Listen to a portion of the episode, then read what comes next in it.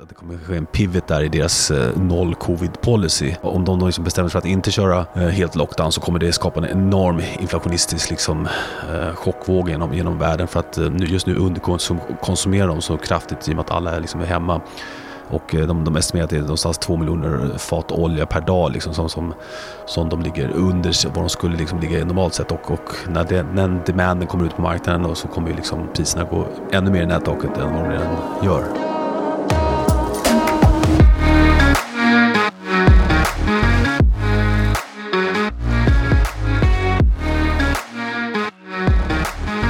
Hej! Du lyssnar på Antilop och idag så är det jag, Micke Syding och Martin Sandqvist. Vad ska vi prata om idag? Det är förresten den 26 oktober. Jag har i alla fall lyssnat på lite intressanta poddar som vi kan prata om. Mm. Eh, du har hört också eh, senaste Macro Voices eh, som var väldigt intressant med Louis Vincent Gav. Så han är lite bra poänger som man kan ta upp. Mm, absolut. Sen har, är vi också mitt i rapportperioden och eh, det ser ganska svagt ut för, för techsektorn, även om vi har lite av ett, ett, ett rally totalt sett. Men eh, finns väl kanske till och med vissa tecken på att det, eh, det var idag det eh, toppade. Ja, nej, precis. Det, det med högre räntor kommer ju slå igenom hårt på, på growth stocks och, och tech.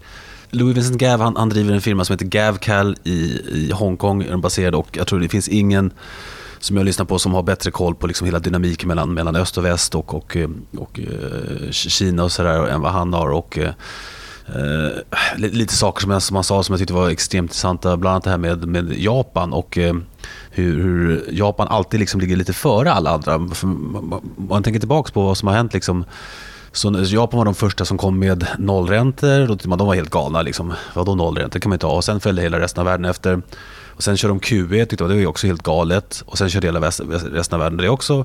Och sen körde de negativa räntor och tyckte man också var helt galet. Och så nu har vi haft det i resten av världen också. Och det de har börjat med nu då, eh, det är det här med yield curve control. Det vill säga att de har, att de har peggat deras tioåriga ränta till, till, en, till en viss eh, räntesats, 0,25 för att eh, de eh, tolererar liksom inte högre räntor och eh, då har de tryckt massa, massa igen för att stödköpa obligationer och hålla räntan nere. Då. Och det är det här som har gjort att, att yenen har försvagats mycket och dollarn har gått i nättaket och så vidare. Men det intressanta är att om man ska följa det här mönstret då, så kommer vi ju troligen då få se yield curve control i, här i väst också, i, i, i Europa och USA. Och det är spännande. Ja, alltså det blir lite som med, med QE då också, att om alla kör yield curve control samtidigt, då ska liksom alla valutor bli svaga samtidigt också. Och då är vi tillbaka i vårt vanliga guldresonemang. Ja, så det, relativt hur de ska gå mot varandra, det blir, liksom, det blir en svår fråga. Men att, att alla, att alla fiatvalutor kommer försvagas, det kan man nog vara rätt, rätt säker på. Eh, sen om det blir som vi tror, att guld kommer vara det bästa att ha mot eh, en fiat-valutakollaps eller inte, det återstår att se. Men eh, ja, Ja, för alltså det som händer dynamiskt när man eh, eh förstör alla fiatvalutor samtidigt, det är vad förstörs de mot, mot då, om inte liksom, mot varandra? Eh, och, det, och, då blir det ju alla saker som är på riktigt. Eh, och det inkluderar fastighetspriser, det inkluderar löner, alltså man, man behöver ju högre lön också. Alltså den riktiga tillgången arbete kommer också stiga i fiatpris. Eh, och sen har vi också guld och potentiellt sett faktiskt också företagsintäkter och vinster. Ehm, sen är ju då som du säger, man vet inte vilken av de här det är som är mest undervärderad relativt fiatvalutorna. Eh, för att det blir, så, eh, det blir så stökigt när allting ska förändras på samma gång. Så, så till exempel, även om företagsintäkterna stiger, eh, så kan det vara så att kostnaderna stiger så pass fort att vinsterna faktiskt inte gör det. Och det är klart att ur det perspektivet, då blir en död sten bättre än aktier. Ja, nej, precis. Så är det. det är, det, det har ju studier visat liksom i, när det blir liksom, när det kommer så långt att det blir hyperinflation så, så, så kollapsar till och med fastighetspriser för att folk måste helt enkelt äh, köpa mat. Liksom. Det, är det, sista man, det är det sista man måste ha. Liksom. Och, äh, så att, ja, det är frågan liksom om, om hur, hur långt det kommer gå i det här, hur hög inflationen blir. Vi tror att den blir riktigt, riktigt illa. Sen om det blir liksom total äh, fiatvalutakollaps och hyperinflation eller om man stannar någonstans på vägen. Det, det, det får vi väl se. Men, eh, och det kommer att avgöra lite vad, vad som är bäst att ha. Men, men ja, grundrekommendationen kan man ändå ha liksom att, var att ha en bra spridning helt enkelt. Som jag alltid sagt tidigare, kanske 10% guld och liksom, eh, aktier och eh, hålla sig borta från, från cash och eh, räntor. Jag gjorde en körning någon gång som sa att om man hela tiden rebalanserar eh, mellan 63% aktier och 37% guld så uppnår man den maximala effekten av det här så kallade torra krutet. Så det är vetenskapligt testat alltså? Det har gått igenom eh, eh, månadsvis rebalansering, kvartalsvis, årsvis och alla procentsatser. Eh, men som du vet, en backtest är ju bara en backtest och den präglas av alla de saker som hände under den perioden. Eh, det gör att jag har eh, dragit ner de där 37 procenten till 10 procent guld i en, en sån typ av vad jag kallar då för torrt krutportfölj. Ehm, och det, eh, det gör jag för att redan vid 10 procent så uppnår man alltså 10 procent guld rebalanserat årligen. Redan då uppnår man 80-90% av effekten. Och, och, Det känns också intuitivt mycket bättre att ha merparten av pengarna i någonting som faktiskt tillverkar någonting istället för bara den där parkeringsplatsen.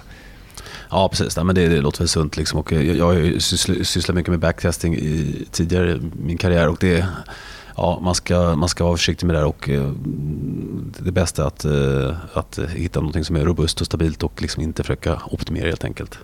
Ehm, ja, men en, en, annan kul grej som man sa i den här podden också var det här med, med, med Xi Jinping och Kina har haft sin fem, femåriga kongress nu eller håller på nu och liksom det, är, det han menar på kommer hända, liksom, eller kanske kommer hända, det är att, att, att, att det kommer ske en pivot där i deras eh, noll covid policy så, som han menar på det liksom har varit ett stort policymisstag och eh, kanske en funktion av att, eh, att Xi Jinping har varit liksom lite covid-skräckkille. Eh, eh, eh liksom, haft, haft lite paranoia, paranoia för det här och, och, och varit alldeles för hård och kört zero, pol, zero covid policy och lockdown och sånt där. Och när de väl liksom, om de liksom bestämmer sig för att inte köra Eh, helt lockdown så kommer det skapa en enorm inflationistisk liksom, eh, chockvåg genom, genom världen för att eh, just nu underkonsumerar de så kraftigt i och med att alla är, liksom, är hemma.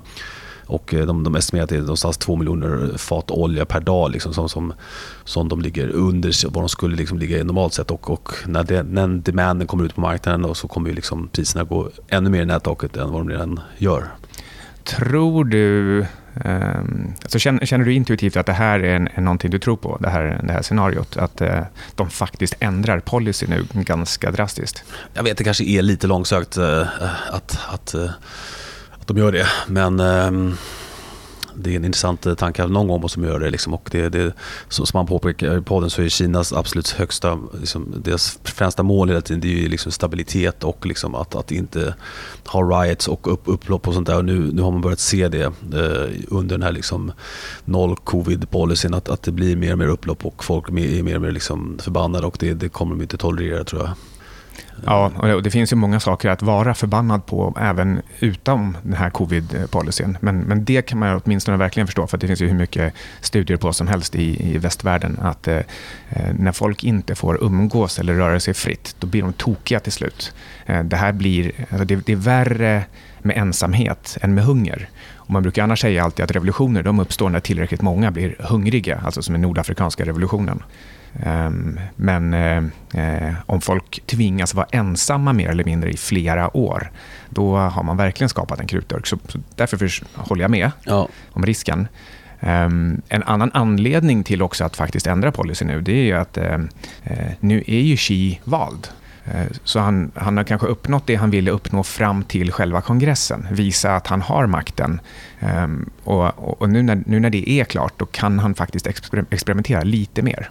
Ja, precis. Och mycket, mycket inom politik handlar om det här med liksom saving face och hur, hur man ska liksom, um, liksom komma ur då, då, liksom fel, fel, felaktiga beslut så på ett snyggt sätt. Och uh, nu kanske det är ett sånt läge när han kan göra det liksom utan att tappa ansiktet. Då, så att.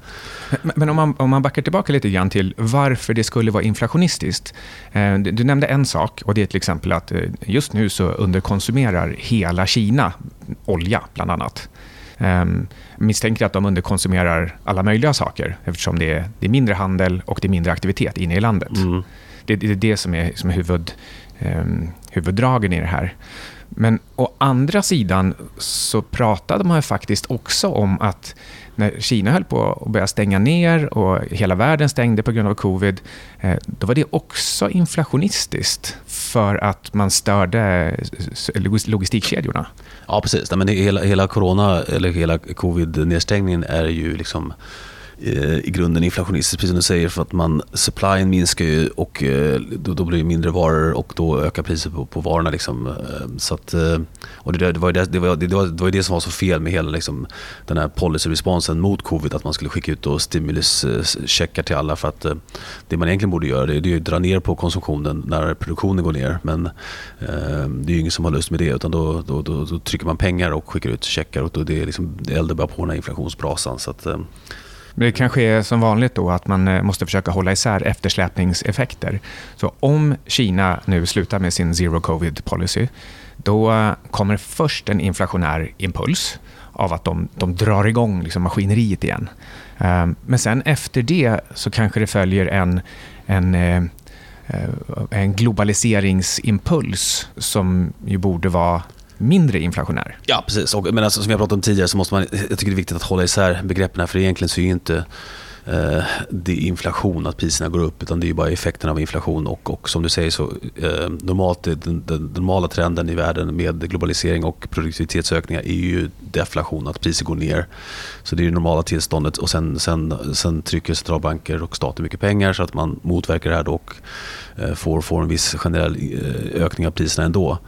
Men ehm, ehm, ja, så, så, att det, det gäller att hålla isär lite begreppen här. Det, det, det, det, det, det ena är ju liksom inflation, vilket är skapandet av, av pengar och eh, penningmängden ökar. Och, och det andra är liksom effekten av inflation som är liksom prisökningar som kan bero på massa olika saker. Men om, om, exempel om man har supply, problem med supplykedjorna så så ökar självklart priset på, på just den varan, till exempel då liksom, naturgas eller något sånt där. Så om, om det blir liksom stoppproduktion eller stå, halt och så ökar ju priset, då, men då, då minskar ju priset på någonting annat. Så det det jämnas ju ut. Utan det, det som skapar en generell prisuppgång är ju när man liksom trycker pengar och försöker liksom, eh, stimulera då samtidigt. Så att, eh, bara triggades lite grann här nu när du eh, sa naturgas. Eh, vad det fick mig att tänka på ehm, just de här eh, slagen fram och tillbaka. Du kommer ihåg när oljepriset gick till minus ehm, och, sen nästa steg, ja, men det blir att det, att det drar till i princip all time high. Ehm, gas naturgas i samband med kriget bara drar upp till liksom, ja, flera hundra procent till, till nya all time highs och sen nu har störtat ner och är väl liksom, nästan normalt. Ja, det alltså, om man kollar på både olja och uh, natural gas så är de ungefär på samma nivå som när, när Putin invaderade Ukraina. Så det, liksom, det har inte skett, skett jättemycket egentligen. Eh, nätt, nätt liksom. Sen, sen var, har det varit liksom berg på vägen. Men den stora resan i, i olja till exempel skedde ju eh, de två åren tidigare. Från 2020 så dubblades nästan priset fram till, liksom, eh, eh, fram till invasionen här. Och sen, så, så att, eh, huvuddelen av prisuppgången på olja har ju med liksom, eh, eh, penningtryckande att göra och inte med eh, invasionen i Ukraina. Mm. Och, och, olja tror jag kommer fortsätta att vara brist på eftersom man inte investerar i att ta fram någon ny olja samtidigt som efterfrågan hela tiden ökar. Ja, nej, precis. Man har ju liksom vilifierat hela den här industrin och liksom slängt på regleringar och underinvesterat så vi skriker om det så att det är självklart att det är, liksom, det är ett stort problem. Där. Nu ser vi EU som måste då köpa liksom, naturgas av USA för att man har förbjudit fracking i EU och nu köper man då frackad naturgas av USA för att man måste helt enkelt ha liksom, eh, den här eh, baseloaden. Liksom i eh, oljesektorn och också just den här kopplingen mellan clean energy och, och olja då, som folk inte riktigt gillar. Så vi äger ju Schlumberger, eller de heter inte längre Schlumberger, mm. de heter nu bara SLB. Aha. Det är bland annat i ett försök att eh, ändra sin image lite grann för, för, att de investerar mer i, i ren det, det, det, det, är inget, det är inget bra namn, Schlumburger. Det låter så här, det låter så här slemmigt. Liksom. ja, men, ingenting som måste uttalas på franska är, är bra. Um, hur som helst, i alla fall inte marknadsmässigt. Men um, de håller ju fortfarande förstås på med service mot oljeindustrin. Och det går som tåget, trots att man inte investerar i så mycket nyproduktion. Men du måste ju fortfarande underhålla den, den utrustning du har. Och SLBs vinst i, i Q3, som kom ut här för ungefär en vecka sedan, var upp 75 procent year over year. Och aktien är upp 50 procent sen vi köpte den för en månad sedan. Snyggt. Just det, ibland kan även en blind höna. Ehm, jo, och, och, som en tredje grej också, halvledare. Där har vi också sett de här märkliga slagen. Först i samband med, med coronaproblemen och logistikproblemen och Kinas nedstängning. Eh, då blev det tokbrist på halvledare. Och knappt hann man ställa in sig på att men nu kommer man ju kunna tjäna massa pengar på halvledare. Ja, men då är det istället så att det är en, det är en totalt överflöd. Ehm, och, och, alla halvledaraktier kraschar. Mm. ja, det är mycket märkligt det där. Men det... Vad eh, gör då du med det här? Innan vi satte oss så pratade du lite grann om, om dollarn. Eh, det är ändå lite av ett eh, fokusområde på den här firman, både dollar och guld. Ja, ja. Vill du berätta någonting om hur du tänker om dollarn? Ja, nej men alltså det, dollarn har ju stärkts... Oh, alltså, är du en milkshaker?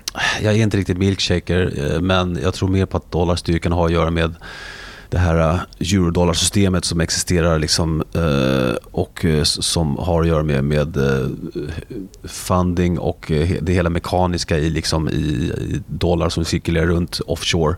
Och, och, när det blir ett problem i systemet så, så, så, så, så behövs det mer dollar helt enkelt och det är det som skapar den här eh, kraften uppåt i, i valutan. Så det har inte att göra med att, att folk köper liksom egentligen dollar som en safe haven för att eh, utan det har mer med me mekaniska liksom i eurodollarsystemet att göra. Men där kan jag tipsa om, den här, om, om Jeff Schneiders uh, Eurodollar University som är jättebra. Mm, de har ju gjort det riktigt bra nu. För ja. Nu kommer det halvtimmesavsnitt uh, en gång i veckan som gör att man kan hålla sig uppdaterad på liksom små snippets i taget. För den ursprungliga Eurodollar University, den var lite tung. Ja, ja det, det är rätt tungt och uh, komplicerat ämne där. Men han, han gör ett jättebra jobb att förklara. Tyvärr så, så kan inte jag i alla fall eh, göra någon bra sammanfattning av det just nu. Men Nej, ja, ta, det är därför man behöver den, den där podden faktiskt. Ja. Men, men, annars, alltså, vad, det, vad det handlar om, namnet förvirrar ju lite. Men det är egentligen bara eh, alla som har lånat dollar någon annanstans än i USA.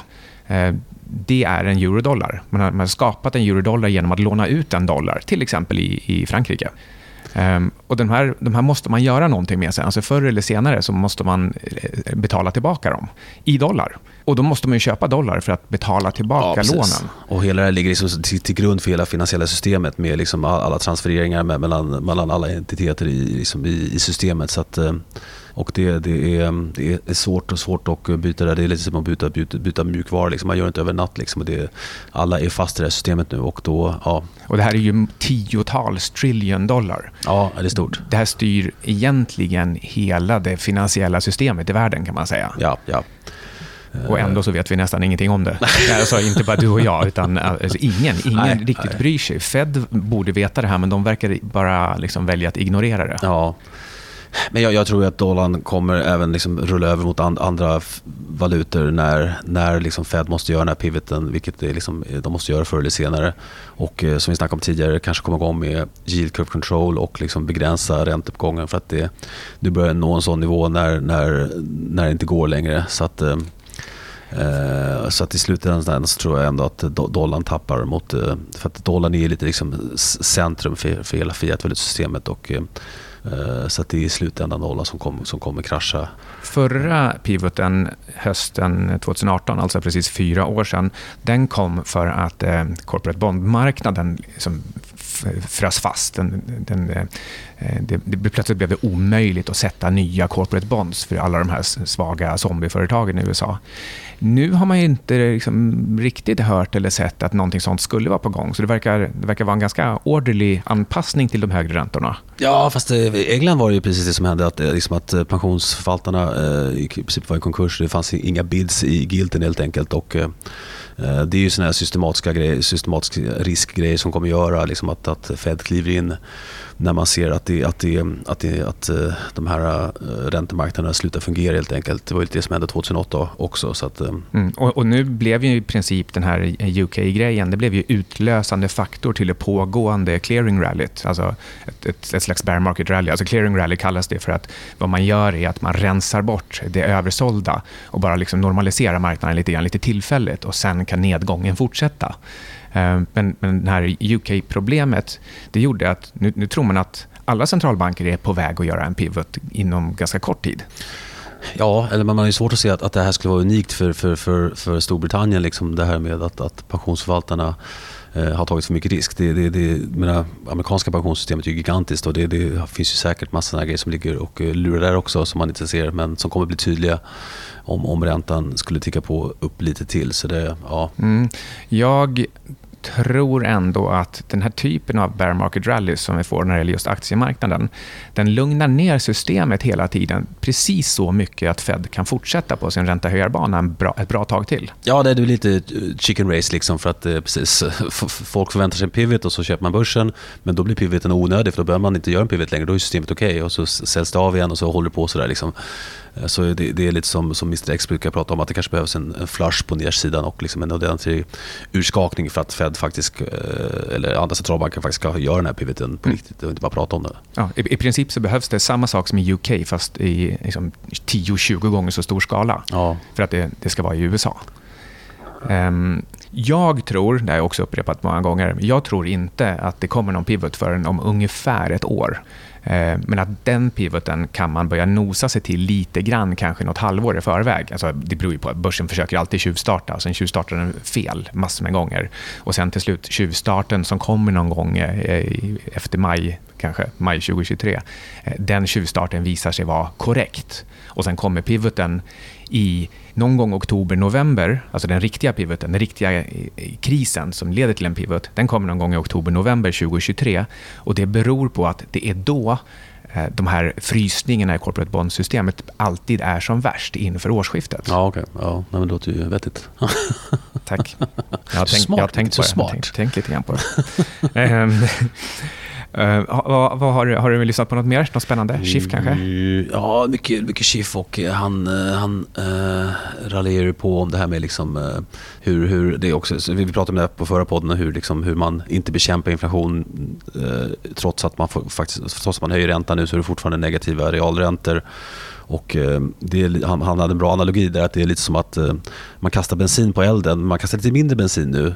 Liksom, det, det, det, är det man gör när man har, liksom, man har lite högre negativa realräntor. Så att säga, liksom. Men det är fortfarande negativa realräntor, så du kastar fortfarande bensin på en inflationsbrasa, men du kastar lite mindre bensin. Och Det tycker man då är att bekämpa inflation, men det är ju inte självklart. det, man måste, det som måste till är ju då positiva realräntor, alltså eh, nominella räntor som är högre än inflationen och eh, det, det, det, är ju inte i närheten av men ehm, ja. ja men, och den nya jämvikten, den kanske faktiskt då istället blir med eh, räntor någonstans på 4-5% och inflation på, på 3-4% ehm, Det låter ja. som något ganska naturligt man kan liksom landa i och som centralbankerna också kan landa i och tycka att men det, det, det får vara så för att vi låg under ja, så pass länge. Jag, jag, jag tror inte inflationen kommer, kanske kommer ner Eh, Eh, det är också en intressant grej med liksom inflation, att när man kommer över liksom såna här låga stabila nivåer som vi har haft länge så, så blir siffran mycket mer volatil också. Liksom. Det, det, slår mycket mer.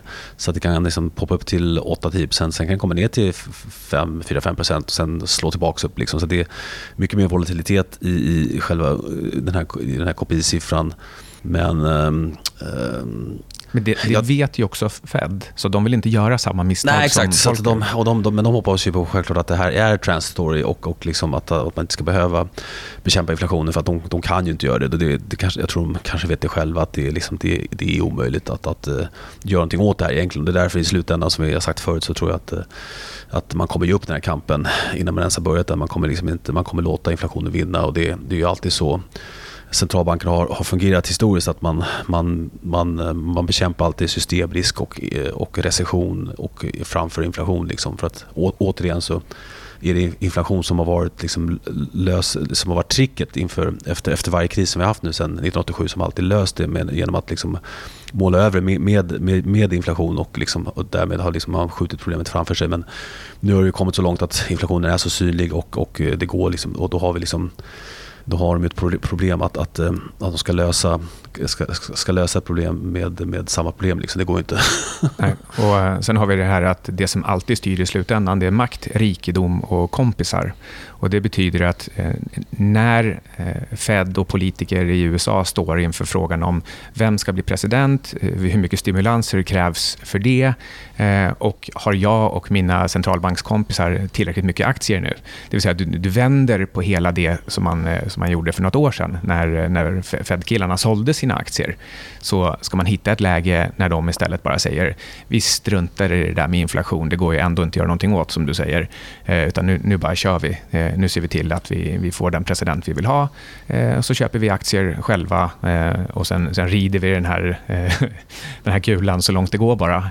Ja, nej precis. Det, är, det är helt bisarrt att det där är tillåtet fortfarande. Liksom, att, men eh, så är det. Men det, det, finns, eh, det finns hemsidor man kan, man kan följa liksom, Eh, aktiviteten hos eh, folk inom eh, Fed och kongressen och så där, hur de handlar. Så att det kan vara en bra, bra sätt att, att försöka gissa vad som ska hända. Mm. I, I, det korta perspektivet, nu är det så här, vi gör ju helt olika saker. Jag, jag sitter ju bara på en long short equity-portfölj och i den så försöker jag tajma vilka, vilka enstaka bolag och sektorer som jag ska vara lång och vilka jag ska vara kort.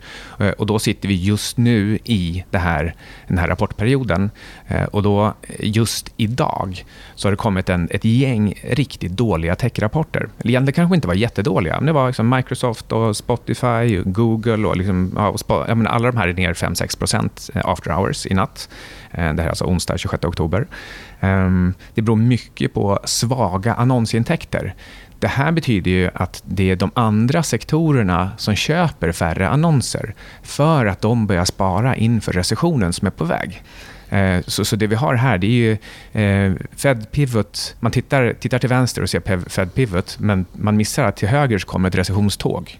Ja, precis. Jag tror det är delvis det och, och grunden där egentligen tror jag liksom att att den här affärsmodellen med att, med att sälja annonser som så många bolag är baserade på, det, det, blir svårt i framtiden när vi har, när vi har, när vi har kriser, vi har energikris, för hög inflation och allt det här så, så kommer folk liksom inte ha råd helt enkelt. Och, eh, man kan inte ha fem olika streamingtjänster, man kan inte ha liksom, eh, hur, hur, mycket såna här saker som helst. Man kommer liksom behöva fokusera på det man måste ha, det vill säga liksom mat och, och hu, tak över huvudet och, och eh, kunna eh, liksom värma upp sitt hem och sådär. Då, då, då måste den här liksom, Liksom, eh, hela annonsaffärsmodellen liksom, eh, ja, blir mycket sämre. Mm. Eh, men, eh, precis, men också i det korta perspektivet, då tror jag att det här kan leda till lite sämre eller lite mindre dåliga rapporter från övriga sektorer än från just de här eh, annonsföretagen. För det betyder att just nu så kan företagen, de andra företagen inom verkstad, tjänster, eh, läkemedel kanske, eh, helt enkelt eh, olja och, och, bank, de kan ha dragit ner på annonserna eh, innan deras eh, intäkter minskar. Vilket gör att man, eh, det kan också ligga bakom lite grann det här lättnadsrallyt som vi ser just nu. Det är en rotation, mm. men ja, rotationen är tillräckligt stark för att lyfta aktier tillfälligt just för att de var så himla hårt nedpressade till för några veckor sedan. Ja, ja. Men annars så tycker jag att det, det är dålig kvalle på rally. Det, det, det vi såg igår var till exempel Lululemon, eh, Cloudflare, Robinhood av alla liksom, eh, och även Tesla. Alla de här rusade 5, 6, 7 procent. Eh, och det är ju liksom riktiga skräpbolag. Eller inte om inte skräpbolag, men de är så fruktansvärt dyra. Eh, men de har någon slags liksom, fanbase som alltid ska kasta sig in i dem för att de har så, så högt beta. Eh, men det där är också, har blivit mer och mer ett kännetecken på när det bara är just ett, ett, ett eh, bear market rally. Eh, och de går över snabbare och snabbare. Mm, mm. När jag tittar nu övergripande på, på de stora indexerna, Nasdaq, OMX, Standard Poor, så ser det faktiskt ut som att det var igår du nådde upp till den nivån som, där det här bear market rallyt borde sluta. Mm. Ja, nej, jag, jag håller med egentligen. Det enda är, är det här att, att folk är så otroligt negativa negativa nu. Om man tittar på sentiment, om man tittar på liksom, eh, put call ratio och hur mycket liksom folk är hedgade så har, liksom, så har alla gått all in på, på hedget nu. Så att, eh, mm, då är det alltid frågan om liksom hur mycket längre det kan gå om alla är korta redan. Eh, men att det är ett bear market rally, det, det kan vi vara eniga om. Liksom. Sen hur högt det ska nå, det, det, ja, och, och de, de tenderar ju till att nå eh, högre än man tror. Och mm. Det slutar med att man sitter där och börjar tänka, nej, paintraden är ju uppåt. Mm. För vi är ju alla bearish, typ. Det, låt, det känns så, det låter så. Och så, så mm. går bear market rallyt 5% 10% 15 mm. 20% och då bara nej. Så känner man att man måste täcka de där positionerna. Ja. Um, Men om man bara ska säga anekdotiskt tycker jag inte att det känns som att det är liksom att det är att det är jätte sentiment. Alltså när man läser Dagens Industri och sånt där så är det alltid rätt hoppfullt eh, tycker jag. Så att, eh, det ska mm. tyda på att det finns lite kvar på nedsidan. Jag gillar också fortfarande eh, instinktivt att tweeta ut “köp inte bort er”. Alltså, så länge jag känner, känner det, köp inte bort er. Utan det viktiga här det är att ha torrt krut sen någon gång när det är billigt. Mm. Alltså att man, man har den mentala styrkan och pengar över för att faktiskt köpa riktigt mycket. Eh, det, det, är det som är målet med hela den här bear marketen. Ja, nej, precis. Men det, det, är liksom det är, som de säger, när det är blood on the streets, det är då liksom förmögenheterna skapas och man kan liksom plocka upp eh, saker för liksom ett par cents on the dollar, som man säger. Så det, Eh, men ja, rent, ett generellt råd är liksom att, att sälja det som folk vill ha men, men köpa det som folk måste ha. Liksom, tror jag. Att det, det, det, så, så att det innebär ju liksom, eh, att man är bullish på energi, eh, fertilizerbolag till exempel. Liksom, vi måste ju äta så här, Mosaic och de här bolagen som, som liksom, eh, producerar sånt som, som, som, vi måste ha och, och sälja sånt som man, som man kanske kan klara sig utan. Då, liksom, som, eh, Netflix eller någonting, jag vet inte. Ja, men precis. Lite resor, spel, vissa typer av nöjen. Eh, självklart inte Spotify, för det är, liksom, det, är det, det, man, måste man, det måste man ha. Om man inte har musik, vad har man då? då är man död. Ehm, men, eh, men till exempel som vi har gjort spaningen tidigare, du kanske inte ska ha både Netflix och HBO och Hulu och Amazon Prime. Inte har väl du alla de här? Nej, jag har flera av dem, men, men inte, inte Hulu. Men um, ja, det, det går ju olika serier på olika saker, så man måste kunna liksom... ja, får inte missa någonting. Det, tufft, tufft det där. Eh, jag vågar inte ha alla, för då slutar det med att jag tror att jag måste följa allting på alla.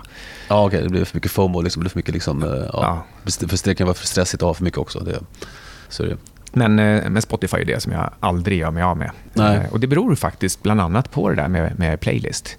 Det, eh, det, går väl säkert att exportera på något sätt och så himla noga är den inte. Men jag vet att varje gång jag lyssnar på musik, då tar jag upp antingen en playlist som jag själv har gjort, som är speciellt utvecklad, eller helt enkelt min gillade låtar.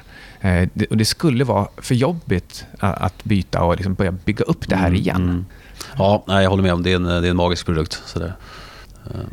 Um, har du något mer? Mm, nej, har jag det? Mm. Jag tänkte, jag kunde, medan du funderar så kan jag bara nämna att det är spännande. Idag är sista dagen på handeln i eh, Aselios betalda tecknade units. Så det betyder att ingen kan göra det här nu när, när, när det här publiceras. Um, men uh, det är alltså fortfarande så att det är ett, det är ett arbitrage, alltså ett rent klassiskt arbitrage, 100% garanterat och säkert, på 50%. Du kan alltså sälja aktien på... Om du får aktielånet. Ja, du kan sälja aktien på 2,10. Men, precis, men om du har aktier, då kan du sälja aktien på 2,10 och så köper du lika många på 1,50 eh, och sen så stoppar du undan 50 öre. Mm. Um, Alternativt, nu är det egentligen 1,40, men eh, alternativt så, så köper du helt enkelt 50% fler aktier om du nu ändå tänkte ha aktien. Men, men det här kräver ju då att du, att du faktiskt sitter på Aselio-aktier mm. och inte är, eh, har någon lockup.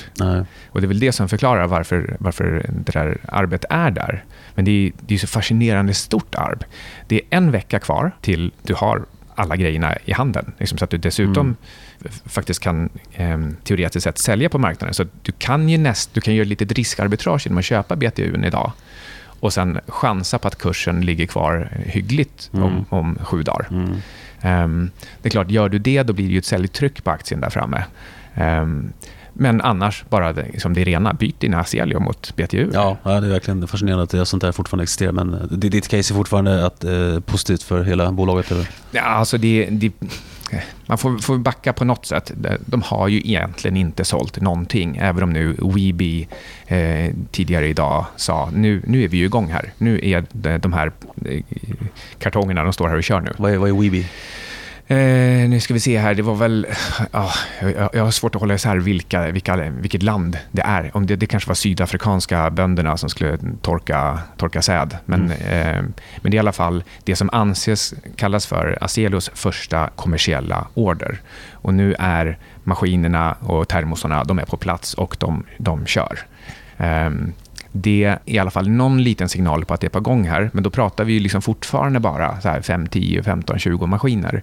Eh, och för att det här ska vara värt ungefär vad, vad aktien står i, eh, då, då behöver man kanske sälja tusen maskiner om året. Mm. Nå, någonting sånt. Eh, sen har fabriken kapacitet på 23 000 maskiner. Så når man dit och det visar sig att man inte felplanerade helt och hållet från början, ja, men då är det, ju, då är det fortfarande det är en fantastisk uppsida. Ja. Men man kan inte påstå att vi vet någonting om det förrän maskinerna faktiskt säljs. Och det blir inte lättare nu med högre räntekostnader för, för kunderna. Men hur är det med de här MOU-erna? Har de någon, löper de ut vid något speciellt tillfälle? De har ju massor av de här liksom, eh, memorandums of understanding. Men, ja. ja. men de verkade ju faktiskt tyvärr visa sig vara värda precis noll. Mm. Eh, man har fått en underskrift någonstans och eh, man står och klipper sidenband och, och säger att vi, vi lovar att vi ska köpa liksom, 5 000 maskiner av er. Och sen, och sen ja, förutsatt att vi får finansiering och att våra kunder vill ha det, mm. ungefär.